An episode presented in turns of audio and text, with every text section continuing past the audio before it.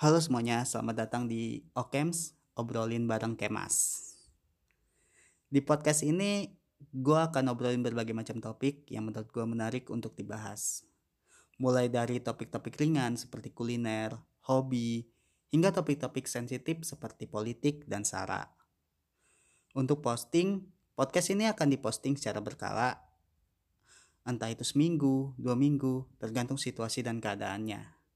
Setiap episodenya tentunya gue nggak akan sendirian karena nantinya gue akan undang teman-teman yang mau berbagi cerita dan sudut pandangnya di podcast ini.